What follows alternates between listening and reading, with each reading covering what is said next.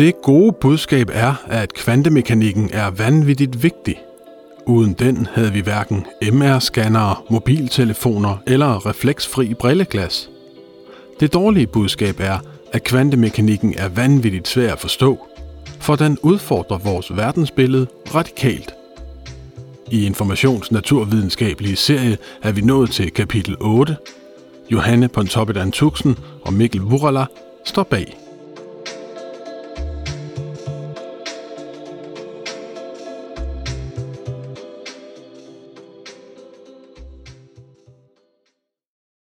Da Ulrik Busk Hoff var 24 år gammel, brugte han et år i en kælder under Paris på at observere, hvad der skete mellem to kolde spejle.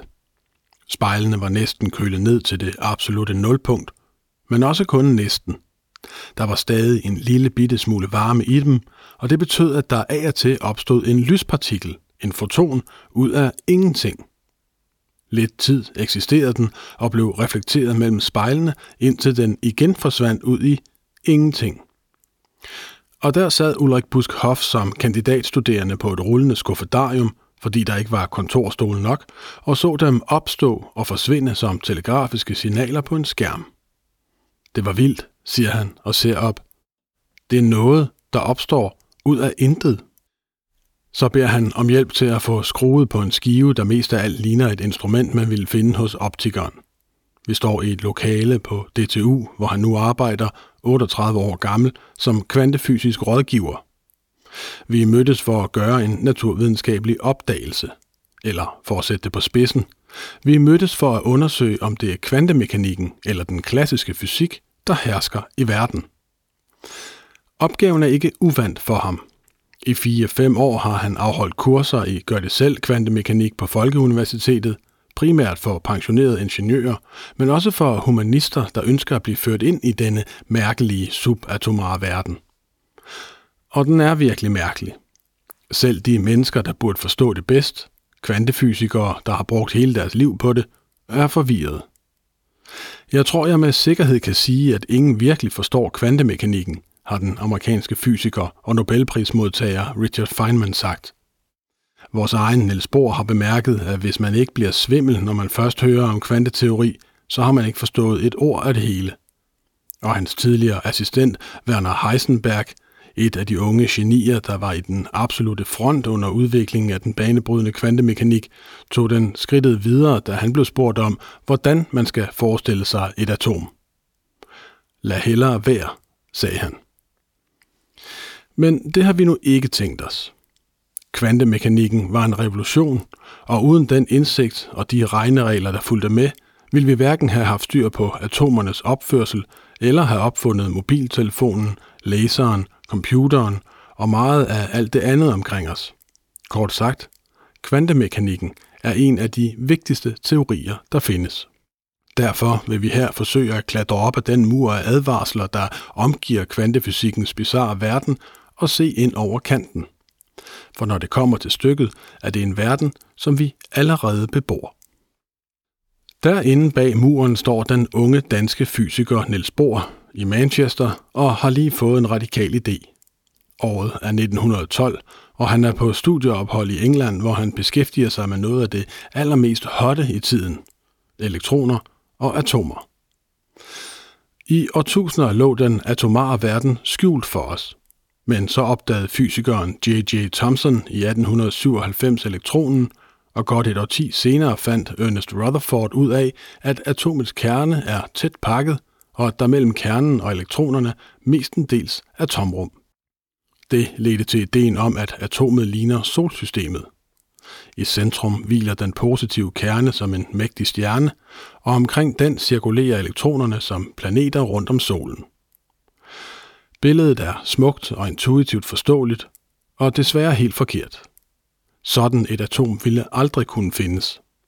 Den negative elektron ville blive suget ind mod den positive kerne, den cirkler ville blive mindre og mindre, indtil den ramte kernen, og hele atomet gik til grunde. Men i 1912 står Bohr så og funderer over atomets ustabilitet, og får en idé, der er så god, at han udskyder sin bryllupsrejse for at forfølge den.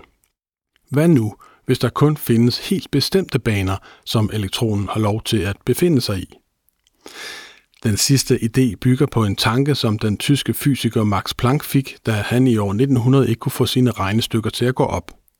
Han studerede varmestråling, og for at få matematikken til at passe, blev han nødt til at antage, at atomer kun kan afgive og optage strålingsenergi i små pakker. Eller, som han kaldte dem, i kvanter. Bare som et regnetræk, mente han. Det kunne ikke passe, at verden rent faktisk var sådan. Men i 1912 fik Bohr så den tanke, at kvanterne har med selve atomets grundstruktur at gøre.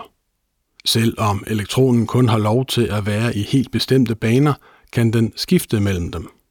Hvis atomet bliver tilført energi, bliver elektronen knipset til en bane, der ligger mere yderligt. Men på et tidspunkt hopper den tilbage til sin gode gamle bane, og når den gør det, udsender den energi i form af lys. Bohrs idé var radikal. Selve hoppet, kvantespringet, skal nemlig ikke forstås som, når man hopper fra sten til sten over en bæk. I sådan et hop berører man godt nok kun jorden enkelte steder, men ens krop er hele tiden kontinuerligt et sted i rummet. Når en elektron laver et kvantespring, så forsvinder den fra en bane og dukker spontant op i en anden. Aldrig har den befundet sig et sted på vejen mellem banerne, for det kan den ikke. Det er her kvanteteorien begynder at vise sig fra sin besværlige side. I flere år skumlede de etablerede fysikere over Bohrs teori. Den var for aparte. Det kunne ikke passe. Problemet var bare, at den var god. Den kunne i minutiøse detaljer forklare det lys, som udsendes af forskellige stoffer, og den kunne forudsige nye fænomener, som man endnu ikke kendte. Det tog nogle år, men til sidst blev flere og flere overbevist om, at der vidderligt var noget om snakken. Niels Bohr blev en international berømthed, der omkring sig i København samlede nogle af fysikkens mest visionære hjerner. Og de sad især i hovederne på meget unge mænd. De fleste af de fysikere, der var med til at udvikle kvantemekanikken i de vilde år fra 1925 til 1928, Heisenberg, Pauli, Jordan, Dirac, var i starten eller midten af 20'erne. Knappenfysik blev det drillende kaldt. Drengefysik. Drengene, og ikke mindst østriske Erwin Schrödinger, der dog var 39, arbejdede og gættede og regnede som gale og kom frem til, at selvom Bohrs teori var god, så var den ikke perfekt. Og inden når tiden var omme, stod de tilbage med en ny kvanteteori. Kvantemekanikken. Hvis man synes, Bohrs teori hvilede på et aparte grundlag, så tager kvantemekanikken den lige skridtet videre. Der findes ikke nogen baner, hvor elektronerne kan fise rundt. Faktisk kan man ikke sige noget om præcis, hvor elektronen befinder sig. Man kan kun sige noget om sandsynligheden for, at elektronen befinder sig et bestemt sted på et bestemt tidspunkt. Det, vi er vant til at se som hårdt optrukne cirkler omkring et atom, skal altså nærmere forstås som en masse prikker af sandsynligheder, som så koncentrerer sig i noget, der kunne ligne uldne baner. De viser, hvor der vil være mere eller mindre sandsynlighed for at finde en elektron, men de viser ikke, hvor elektronen er. Som sådan giver ordet sted ikke rigtig mening i den subatomare mikroverden. Og det gælder sådan set også for fotoner og alle andre partikler på det subatomare niveau. Helt generelt kan man sige meget lidt præcist, når det kommer til småting som atomer og partikler. Hvis kvantemekanikken er fysikkens nye grundlov, så lyder en af de første paragrafer, at verden består af uvidshed og sandsynligheder. Det er et grundtræk ved naturen. Så kan man selvfølgelig måle på det. Men det viser sig, at man ikke kan måle på en partikel uden at forstyrre den. Derfor kan man ikke både måle dens placering og dens hastighed samtidig. Man bliver nødt til at nøjes med at få et resultat, enten for stedet, hvor man så ikke kender hastigheden præcist, eller for hastigheden, hvor man så ikke kan bestemme stedet. Og mærkeligere endnu. Når du måler på partiklen, forstyrrer du den ikke bare. Du ændrer den også. Partikler er både og typer. Hvis du stiller en partikel over for to døre, så vælger den at gå igennem dem begge samtidig. Det kan den, fordi den både kan opføre sig som en lille hård partikel og som en bølge. Forestil dig to åbne døre stillet op i vandkanten. For en bølge er det intet problem at flyde igennem begge på samme tid. Hvordan partiklen opfører sig afhænger af, hvilken type eksperimenter vi udsætter den for. og det er først, når vi laver målingen, altså stiller to døre op på stranden, at partiklen er det ene eller det andet. Havde vi i stedet for de to døre lavet et andet eksperiment, havde den opført sig som en partikel. Måske. Faktisk bryder kvantemekanikken fundamentalt med nogle af de helt centrale præmisser for den klassiske fysik. Determinisme, altså at vi, hvis vi som i de gode gamle dage skyder en kanonkugle afsted og kender dens hastighed og bane, kan forudsige, hvor den vil befinde sig lige om lidt. Og årsagssammenhæng. I kvantemekanikken kan ting ske uden årsag. Sådan er det bare. Som en lyspartikel, der opstår ud af ingenting mellem to meget kolde spejle i en kælder under Paris. Noget sker bare, uden at vi nødvendigvis kan forklare hvorfor. Kort sagt er mikroverdenen totalt forskellig fra den verden, vi oplever omkring os. Til trods for, at alt det, vi omgiver os med og os selv, består af atomer. Det skyldes, at du skal samle ekstremt mange atomer for at lave en kanonkugle. Og selvom hvert enkelt atom opfører sig underligt, så vil deres gennemsnit opføre sig præcis som vi forventer fra den klassiske fysik. Gulvbrædderne holder, kaffemaskinen drøber, og stolen under dig bliver stående, hvor den står. Ulrik Buskhoff står i laboratoriet på DTU og splitter partikler. I forsøgsopstillingen foran os bliver laserlys skudt ind gennem først en lille gennemsigtig bølgeplade og så to forskellige, meget tynde krystaller.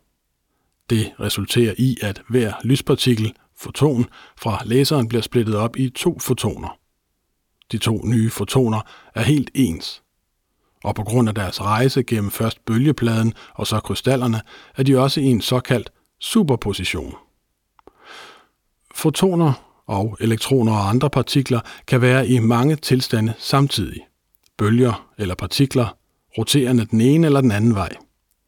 Vi kan regne på sandsynligheden for, at en foton er enten det ene eller det andet eller det tredje, men indtil vi måler den, er den faktisk i alle tilstande samtidig. Det er en superposition.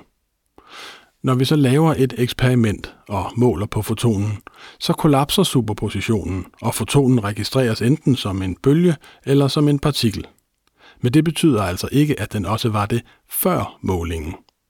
Og ikke nok med det. De fotoner, som Ulrik Buskhoff står og laver, er også i en såkaldt sammenfiltret tilstand.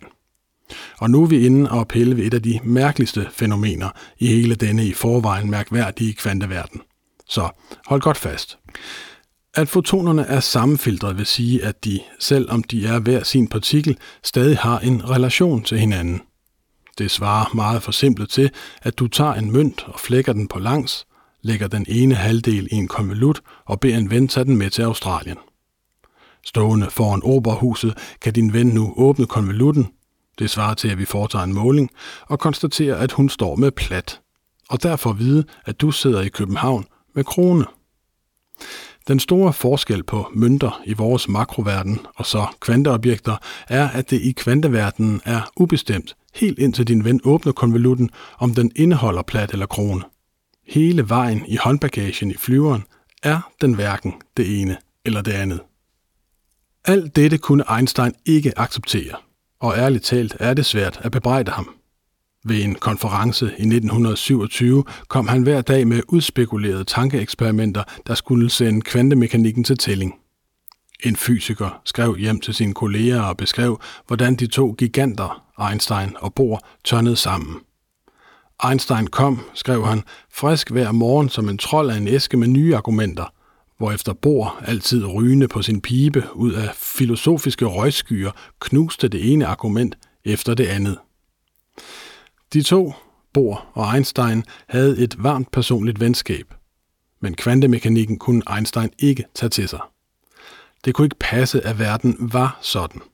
Fuld af så meget uforudsigelighed. Som han sagde, Gud er udspekuleret, men han er ikke ondskabsfuld. Bohr mente derimod, at kvantemekanikken beskriver, hvad vi kan vide om verden. Ikke hvordan verden er. Det skal ikke forstås sådan, at han mente, at det hele var en ren konstruktion. Men når vi søger at danne os billeder af, hvad der foregår og hvorfor, så kommer vi til kort. For langt de fleste fysikere førte det med årene til en pragmatisk position. Shut up and calculate, som det er blevet formuleret. Vi har en værktøjskasse med kvantemekaniske regneregler, der virker, og som har ført til fantastiske teknologiske landvindinger. Hvad det hele så betyder, er der alligevel ingen, der kan begribe. Men i nyere tid er de gamle diskussioner mellem Einstein og Bohr blevet fundet frem igen, og der er blevet gjort nye opdagelser ved at undersøge de tankeeksperimenter, de udsatte hinanden for, og som man dengang ikke kunne teste. Noget Einstein virkelig stejlede over, hænger sammen med de sammenfiltrede tilstande, som Ulrik Busk-Hoff står og laver på DTU. Hvis man lader to sammenfiltrede partikler bevæge sig væk fra hinanden, vil man ifølge kvantemekanikken ved at ændre den ene partikel også ændre den anden partikel, uanset om de befinder sig en milliard lysår fra hinanden. Det kunne Einstein ikke acceptere. Han kaldte det spooky action at a distance. Groft sagt svarer det til, som også andre har formuleret det, at du står i Sharks Pool Hall i Aarhus og snorer en billiardkugle rundt, og i samme øjeblik begynder kuglens identiske tvilling i en poolhall i Sydney at snore den modsatte vej. Det er jo absurd, at kuglerne vil kunne påvirke hinanden hurtigere end lysets hastighed, og uden at der er kræfter, der virker imellem dem. Det ville åbne for en Pandoras æske af paradoxer, inklusiv tidsrejser. Bohr var naturligvis uenig i den tolkning. Tingene fungerer bare anderledes i kvanteland, og sådan diskuterede han og Einstein frem og tilbage i midten af 1930'erne.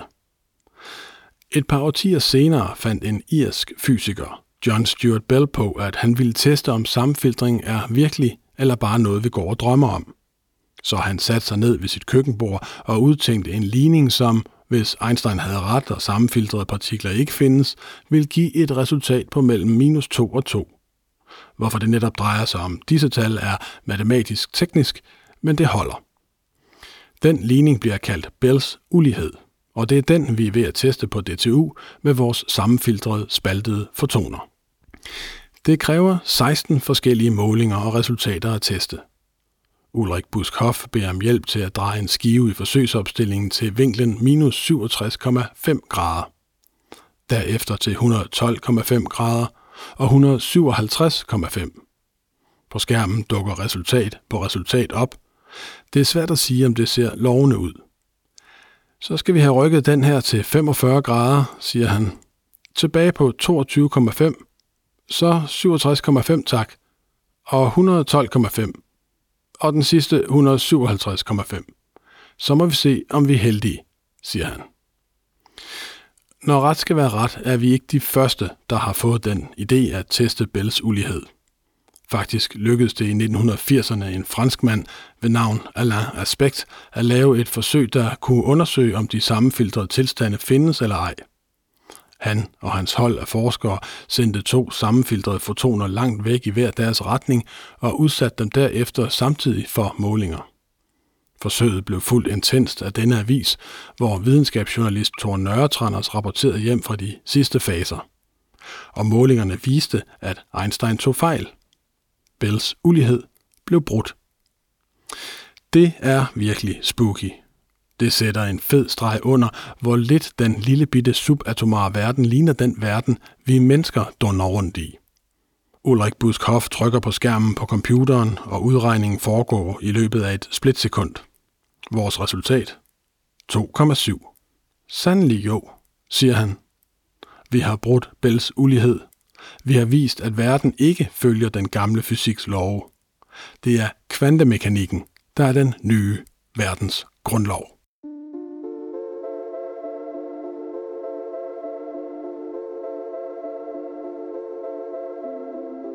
Det var slut på kapitel 8 i vores nye naturvidenskabelige satsning. Hvis du går ind på Informations hjemmeside, kan du under serienavnet Vi fortæller naturvidenskaben forfra finde både denne og forrige artikler i serien. Serien er i øvrigt støttet af Carlsbergfondet. Har du ros eller ris til dagens oplæsning, eller bare gode idéer til, hvordan vi kan blive endnu bedre, så hører vi meget gerne fra dig. Du kan sende dine tanker til rbs Mit navn er Rasmus Bo Sørensen. Tak fordi du lyttede med.